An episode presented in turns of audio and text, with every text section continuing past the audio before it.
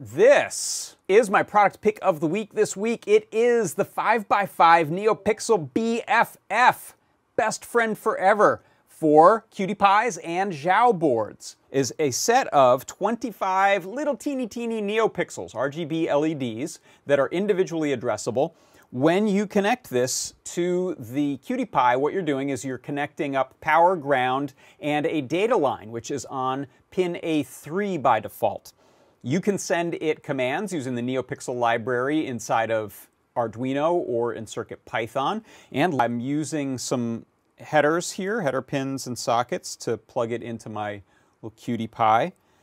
Unplug that. I'll take off that uh, diffusion shield. So there you can see we've got little sockets I put on there, uh, little pins I put on there. It is the 5x5 NeoPixel BFF for QT Py and Xiao boards.